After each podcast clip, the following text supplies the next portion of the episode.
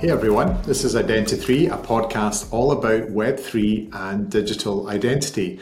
My name is Nick, I'm the CEO of Dock, and it's my pleasure today to be joined by Kim Hamilton Duffy. Welcome to Identi3, Kim. Hi, thanks for having me.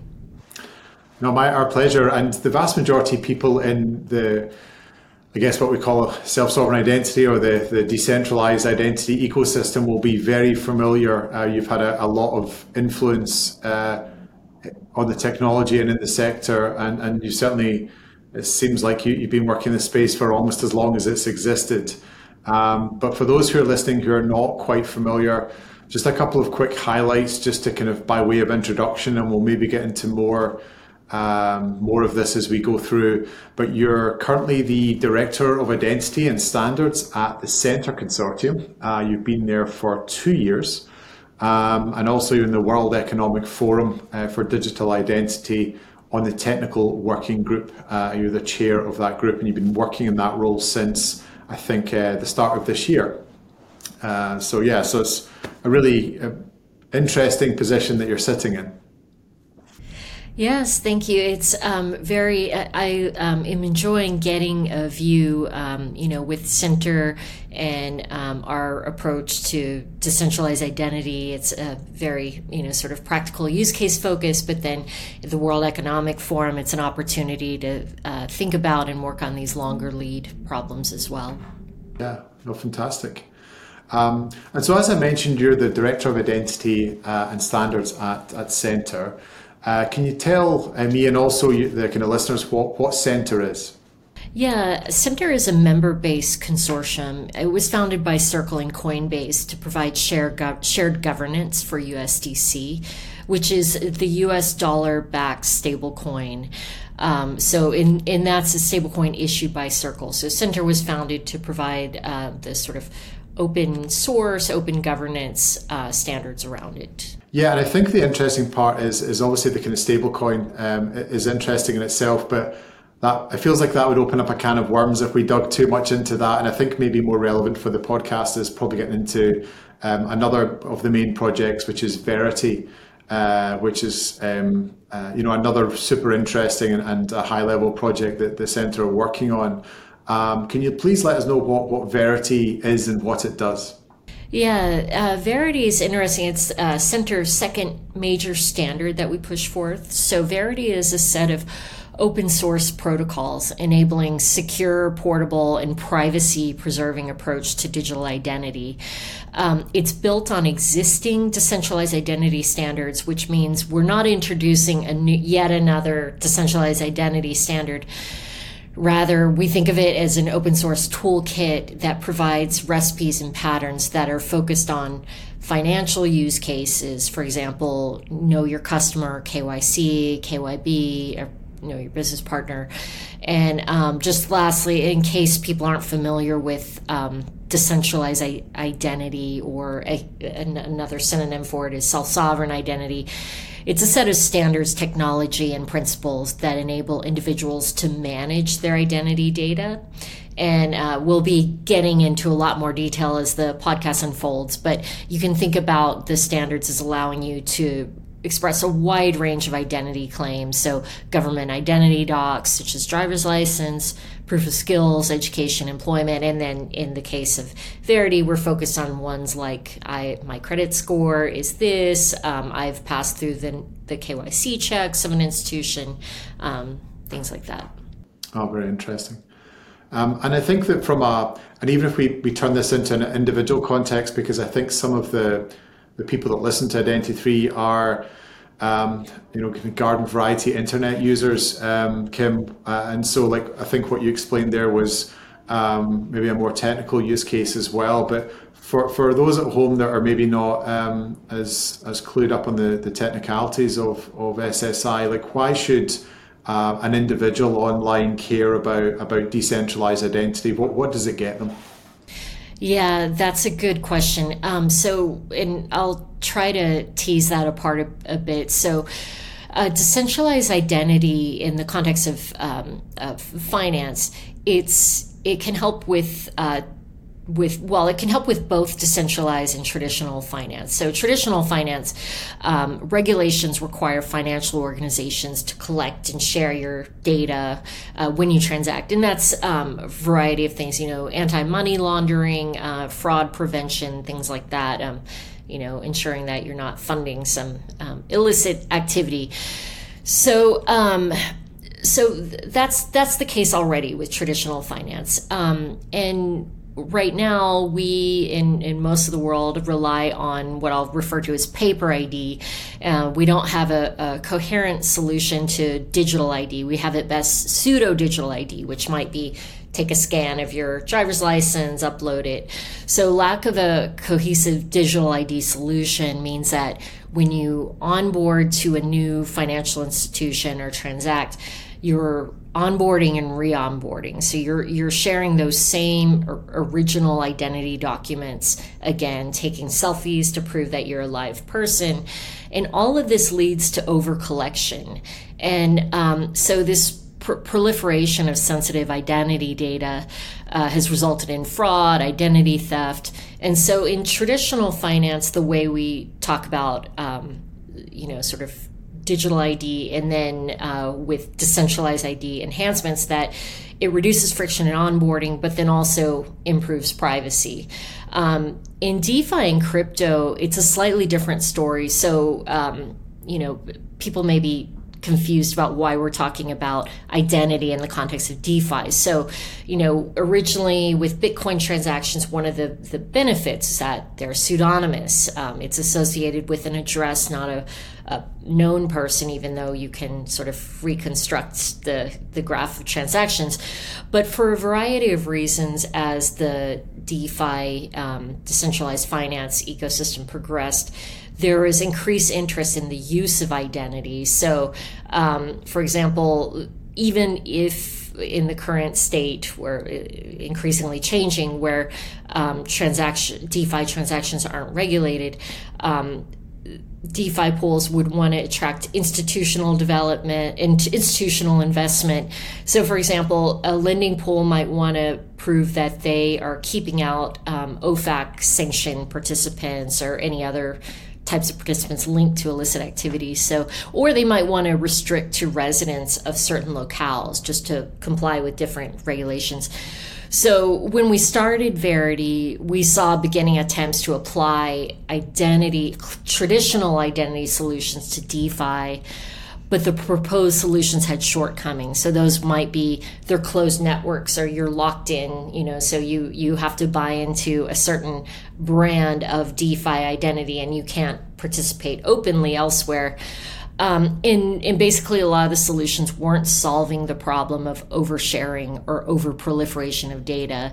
And so when you combine um, sort of this collection of identity data with open transparent uh, transactions uh, such as a blockchain provides, you get a real uh, disaster waiting to happen with people being able to learn everything about you. So um, that's where decentralized identity, which, you know, so decentralized identity is a certain it's a, a type of digital identity that's designed to put individuals in control of their data and it's designed to minimize um, the potential for lock-in increase privacy guarantees um, reduce the risk that people can correlate a whole bunch of information about you that you don't want to share. Now, this isn't to say that it is intended to run afoul of regulations. Uh, that's one of the key things about Verite. We designed it um, in in step with uh, kind of the regulatory requirements.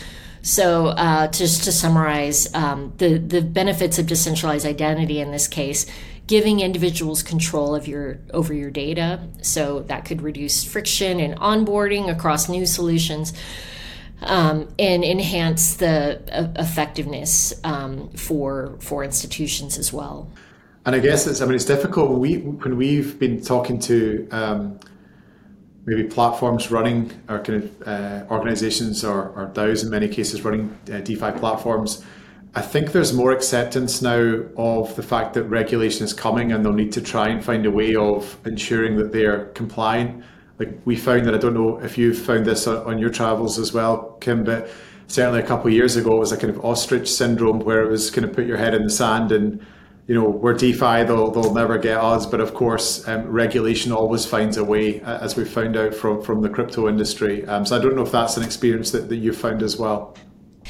Yeah, definitely. And that's been um, really interesting to see. In fact, um, early when we were designing Verite, we had the opportunity to talk to people who were a combination former regulators, people who were um, involved in FinCEN. And what was really interesting was that um, everyone is very aware of the problems with traditional ID, and, and it seemed to be a really good time to rethink the way we deal with identity data. And so I think there was a convergence of a lot of interesting developments, including um, the mobile driver's license effort, which you know ended up being designed with some of the many of the principles of decentralized identity, such as um, reducing the the the what we call phone home um, to the issuer. So that's a sort of thing like say you get an identity. Right now, I have my driver's license and the um, say I, I, use it to prove I'm of age or you know I, I get pulled over something like that.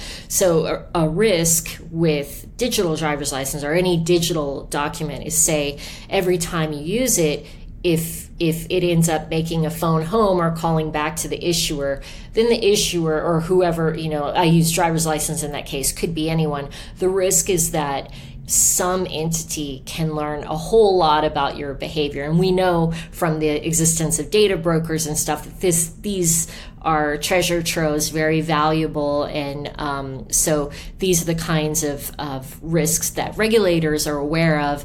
And um, they were eager as well to um, you know uh, design a more or, or, be open to more holistic solutions um, in which people are, are more in control of their data. Yeah.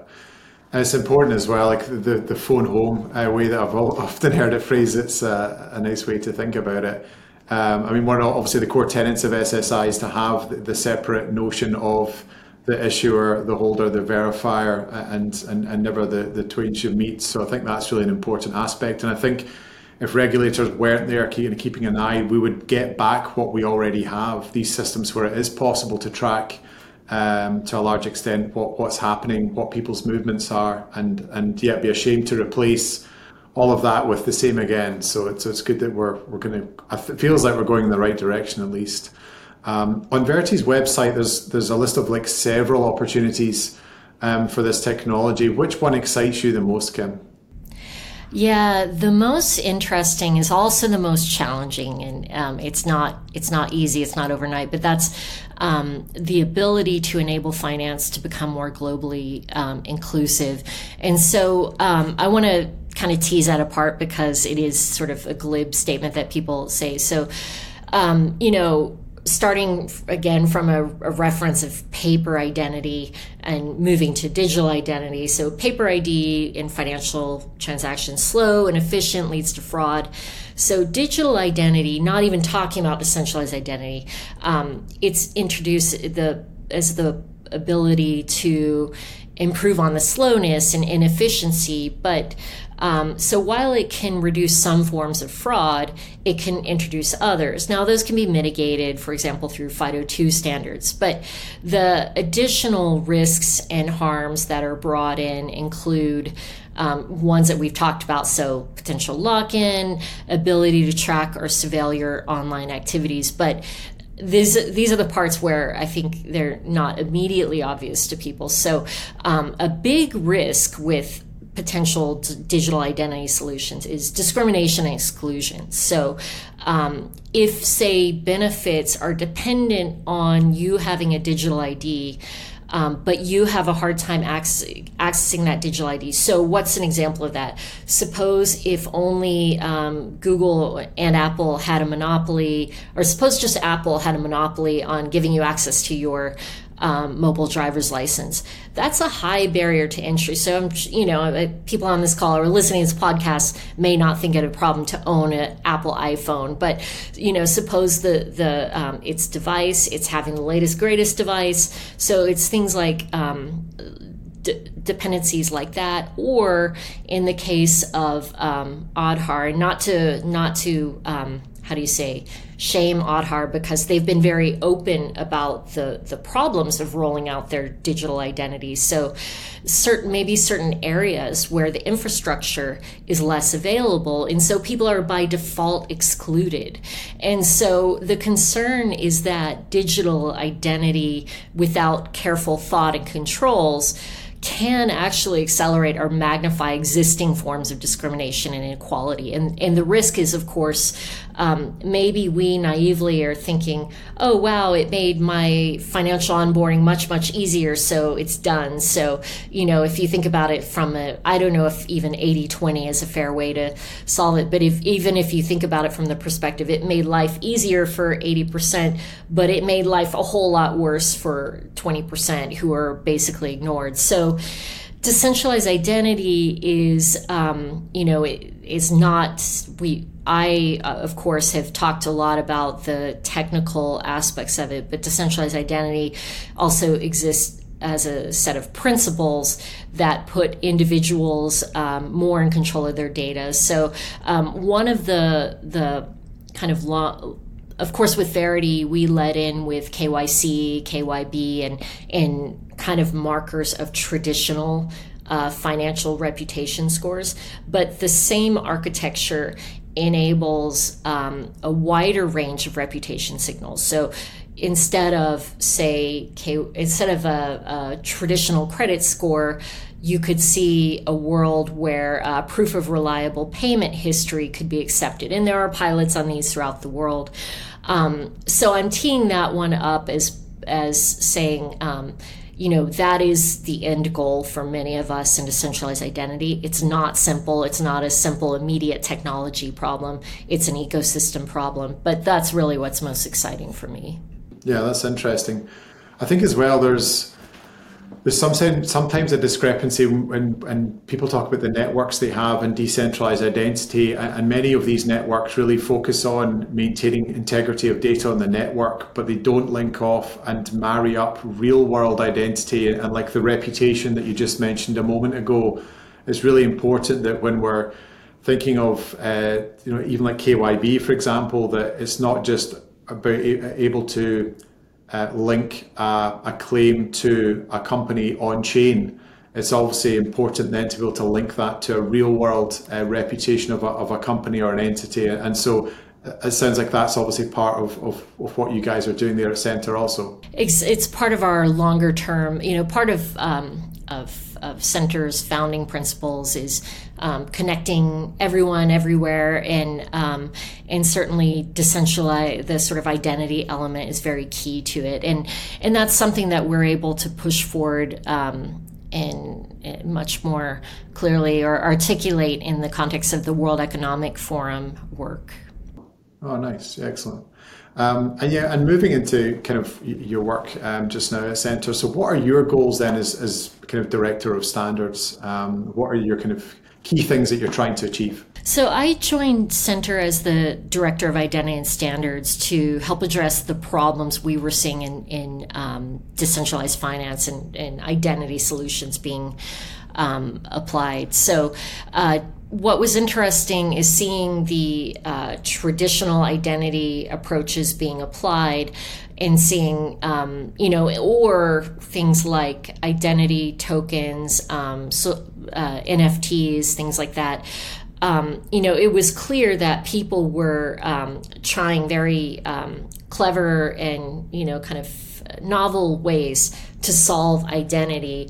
And, um, you know, there's there's a lot of there was a lot of discussion, especially last year, uh, VCs versus soulbound tokens, and that was yeah, I remember it well. Yeah, there's lots of really good podcasts actually that came out of those discussions.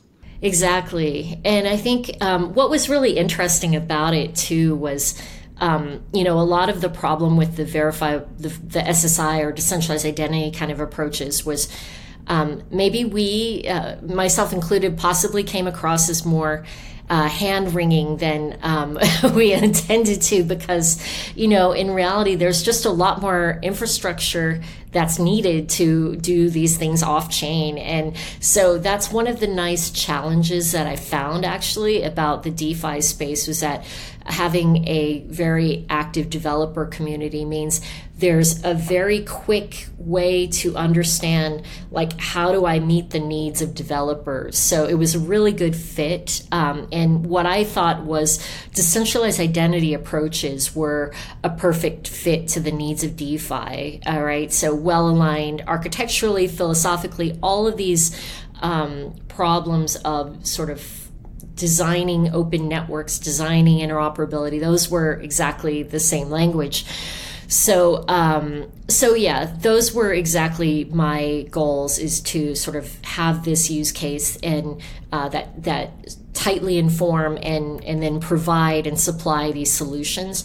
The main benefit of the DeFi space compared to other areas where I'd worked was that there was the full ecosystem. We had um, the issuers, the holders, and the relying parties or verifiers.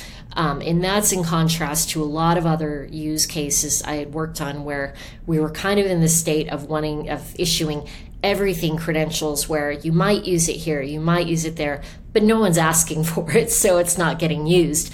So um, demand and being able to test out that full life cycle in in lower stakes um, cases. And so, what I mean by lower stakes is that um, we were able to tightly control, like, say, the expiration date and, and make it so that what you don't want to do is get someone to rely on a new type of identity credentials and then rug pull them by saying, okay, um, you know, we don't support that anymore, you're on your own. And so, we were able to make sure that the use cases we were doing were very uh, sort of responsibly rolled out. Yeah, and interesting. And and like you said, like a big part of, of your work is standards, Kim. Why are I think these are maybe phrases that people hear, but they're not really sure what they are. Why are why are standards so important for a new technology like uh, like uh, SSI? Yeah, so standards enable portability and choice to individuals. So um, it means that you're not locked into silos, you're able to pack up and go. And I think that's especially relevant when you think of what's going on in the social media space right now. Um, you know, I don't know how many new social media, uh, you know, Twitter like networks I've signed up for. With each one, you're building your new graph, and, um, you know, there, there, I'm oversimplifying it, but the standards that fall under the umbrella of decentralized identity apply to a, a, wide range of online interactions. So, signing up for a bank account, joining a new social network. And one of the goals is to be able to bring your identity and reputation along with it and that can help reduce fraud or the, you know the risk that someone's posing as you um, but also you know for someone who is making their the bulk of their living selling online, think like an Etsy seller or something like that, um, that can be really helpful. It's really common for um, you know sort of imposters to mimic the design and undercut at a much lower rate, and so um, these are all kinds of, of problems that we want to make easier to solve. So we touched on it a little bit earlier on, Kim. So we, we talked about you're also like uh, your technical working group. Um, uh, kind of chair of the digital identity at the World Economic Forum. And, and like I said at the start, you've been been working there for I think probably six months or so. Um, and the organisation recently published uh, an excellent report. Um, it's called Reimagine, Reimagining Digital ID. And I just wanted to ask you kind of a, a few questions about it. And you can check that out online at, uh, at weforum.org for, for people that are interested. Um, but what are the most significant barriers to implementing um, this decentralized identity technology? And as a second part to that question, Kim, how do you think that organizations can overcome them? Yeah, um, that was a really um, exciting part of this, like through the the World Economic Forum. So I was a um, head of a chair of the technical working group, and we had a lot of participants and um, you know builders of decentralized identity solutions in um, more traditional identity space but then there were a lot of people in web3 and defi contributing as well. And so um, you know a lot of the barriers that maybe i experience, it's good to sort of get, it was good to sort of pool that and really be able to articulate it more clearly. So, what we found um, where everyone is struggling is so the standards and technologies are new, and, and there are very different approaches to decentralized identity, and uh, to the point that we now have a, a term for, you know, sort of within the different um, variations, the, the best we can get right now is different profiles of interoperability.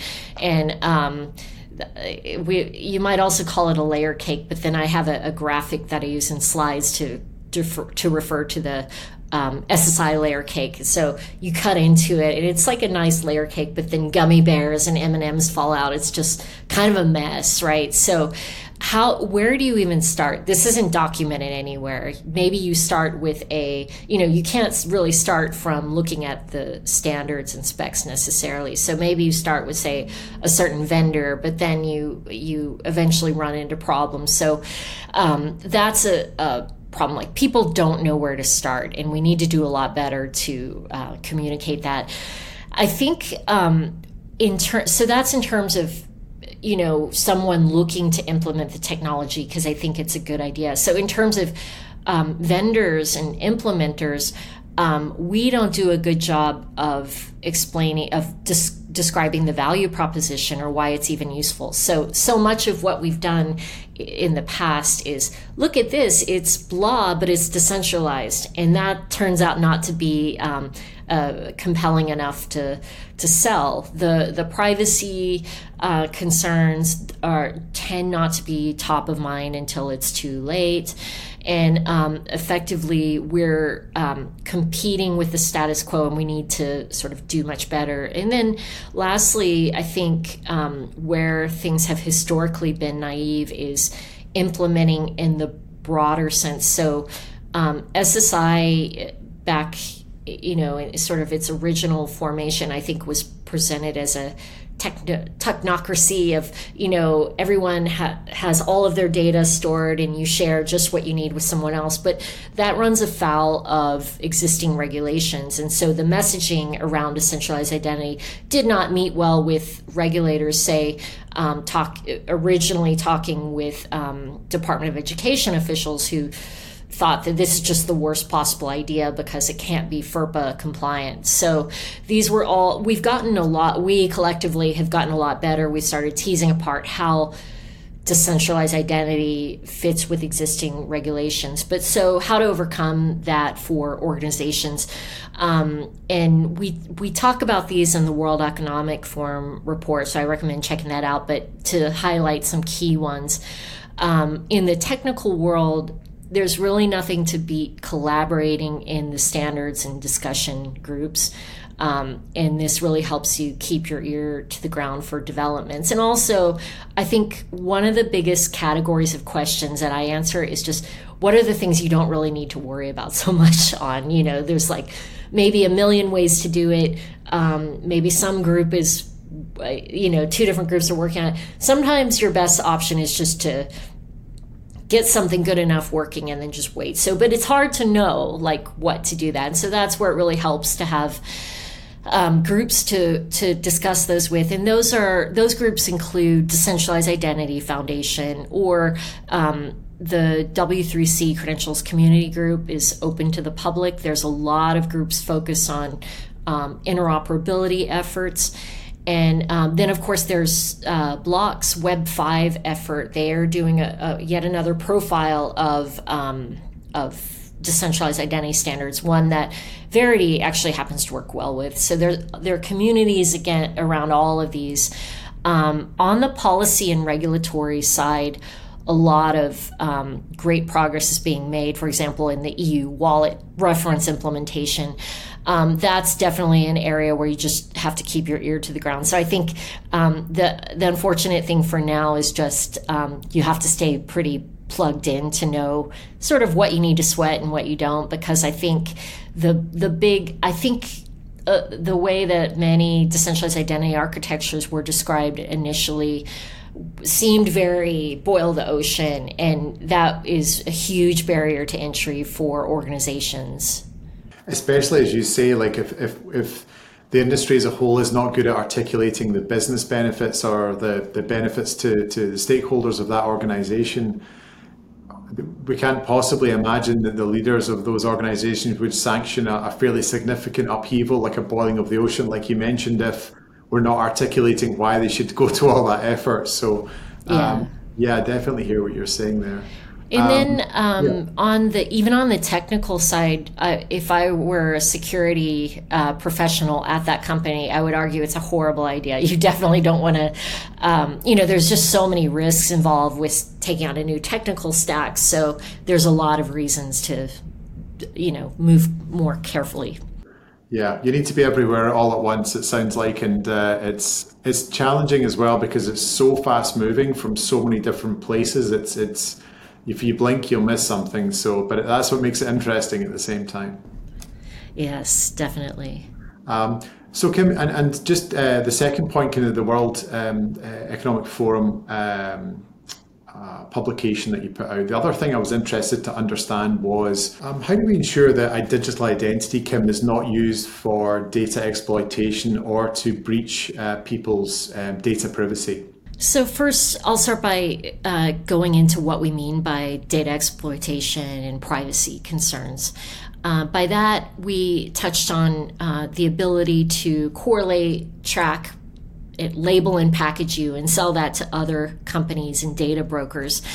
And that exists now with our online interactions, but with a digital identity, that can happen on a much larger scale. So, whether that's through um, you know, transparency enabled by blockchain transactions, or even just movement to digital ID and the potential for what we talked about, whether phone home or potential tracking for any entity involved in the transmission or storage of your claims. Um, someone could build a very comprehensive picture of your online interactions and that could be very appealing to sell. And um, you know especially as companies looking to move in this space are describing um, identity as moving from a, a, cost center to a profit center.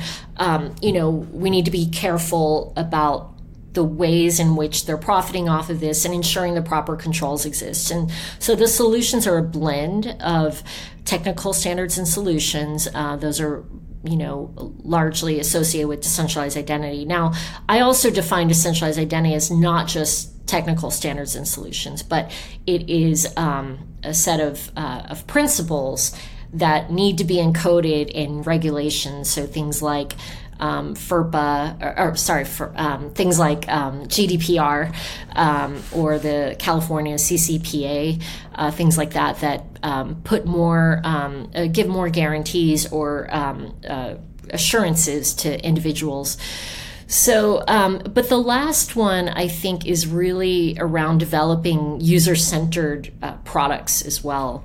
So, um, but but breaking apart all of those elements. So, decentralized identity is really good at focusing on the technical aspects. So, what it means to minimize disclosure of, um, you know, say, uh, preventing people from tracking you through using unique identifiers through every step of the way.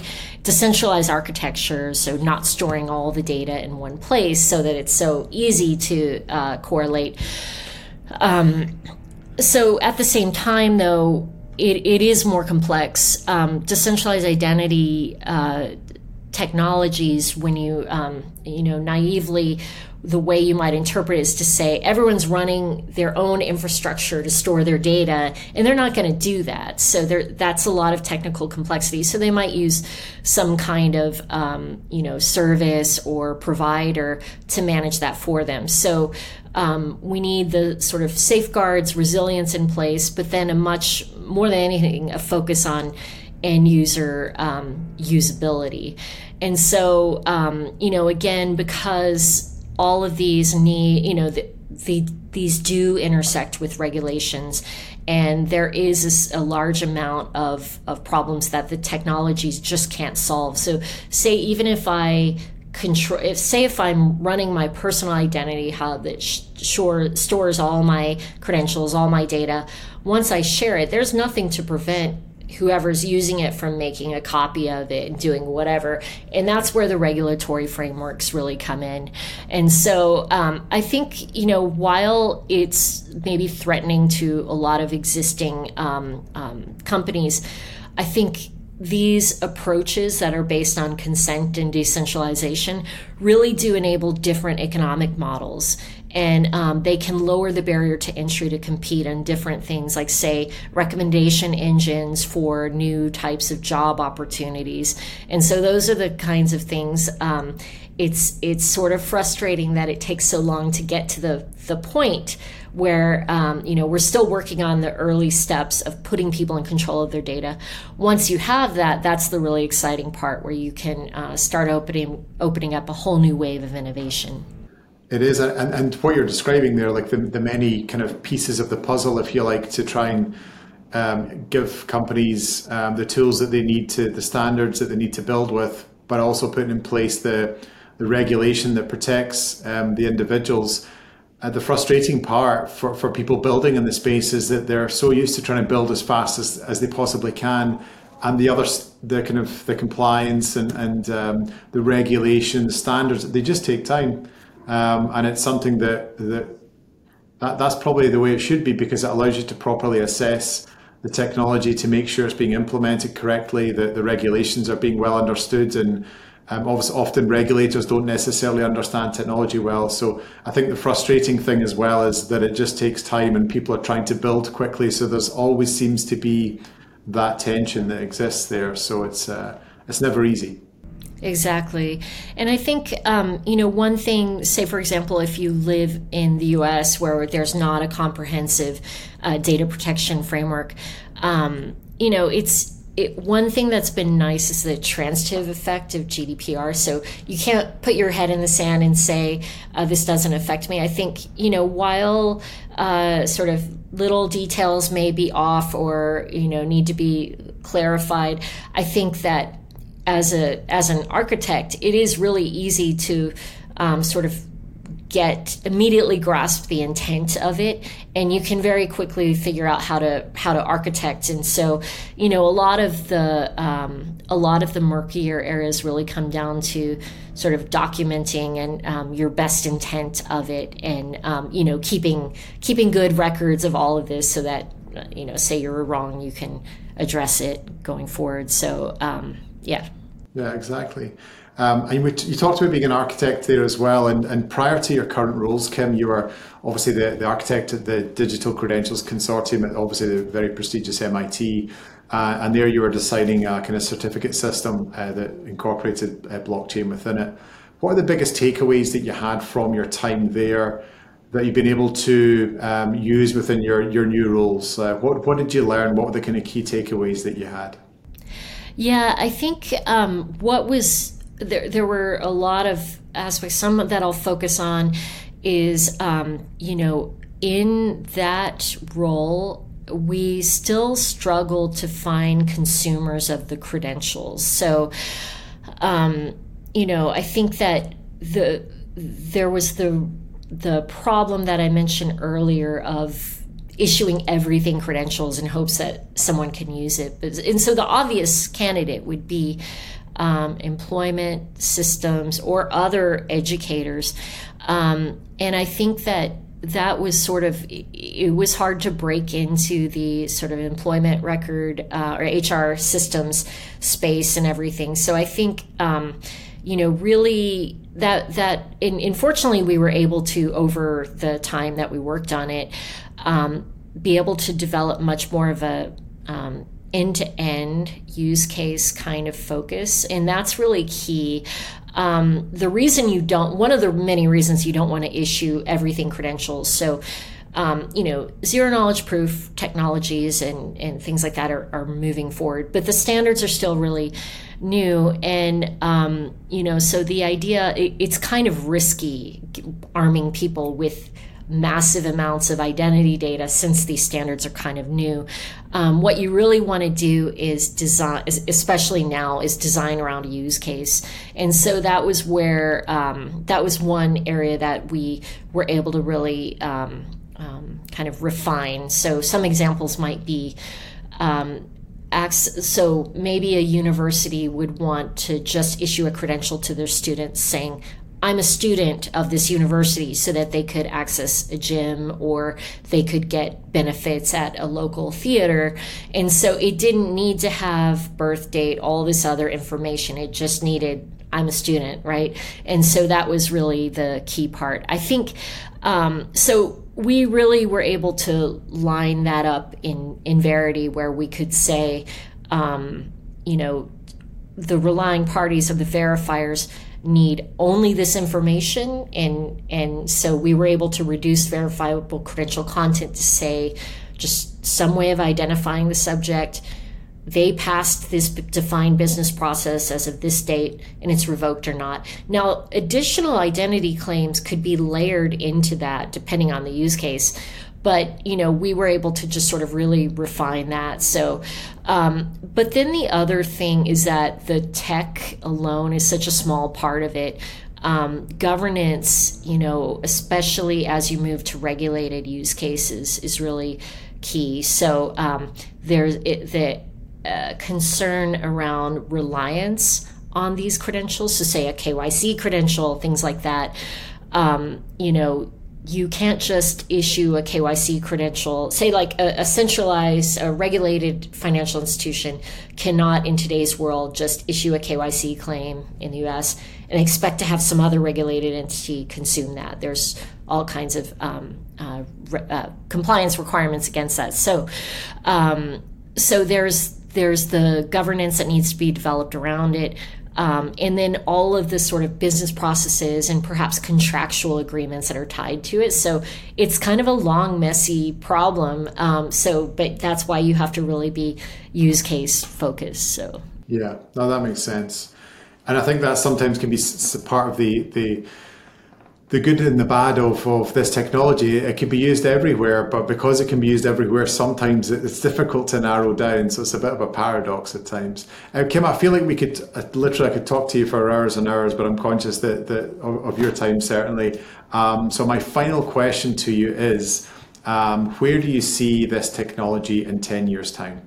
Yeah, so I'll, I'll break it up briefly into near term, intermediate, and then hopefully within 10 years. So, near term, um, I do think that we're going to see decentralized identity being used in more mainstream identity solutions. So, that includes um, OpenID, OpenID Connect implementations that are bringing in um, verifiable credentials and decentralized identity principles. Um, overall, I think that um, these standards are helping to nudge many other standards in the direction of privacy and transparency. So that's in contrast to sort of proprietary implementations that have existed. So that these are things that mobile driver's license efforts are really kind of helping uh, or, confronting, and then these standards are starting to help influence.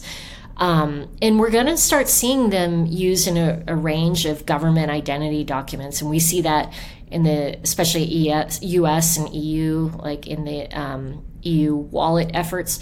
In the intermediate time frame, we're going to see um, these approaches being used to ease onboarding. So maybe avoid resharing same identity data, improve portability across institutions. Then in in ten years, hopefully, otherwise I wouldn't be working in this space. Is that we can achieve uh, some of the more ambitious goals that we've discussed. So financial inclusion and ability to rely on a wider range of reputation, skills, and competence signals. Yeah.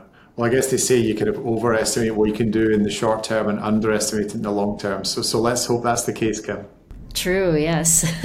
Great. Well, listen, I really appreciate your time. Thank you very much for coming on to Identi3, and uh, we'll hope to speak to you again soon. Okay. Thank you so much. It's great talking to you. Yeah, cheers.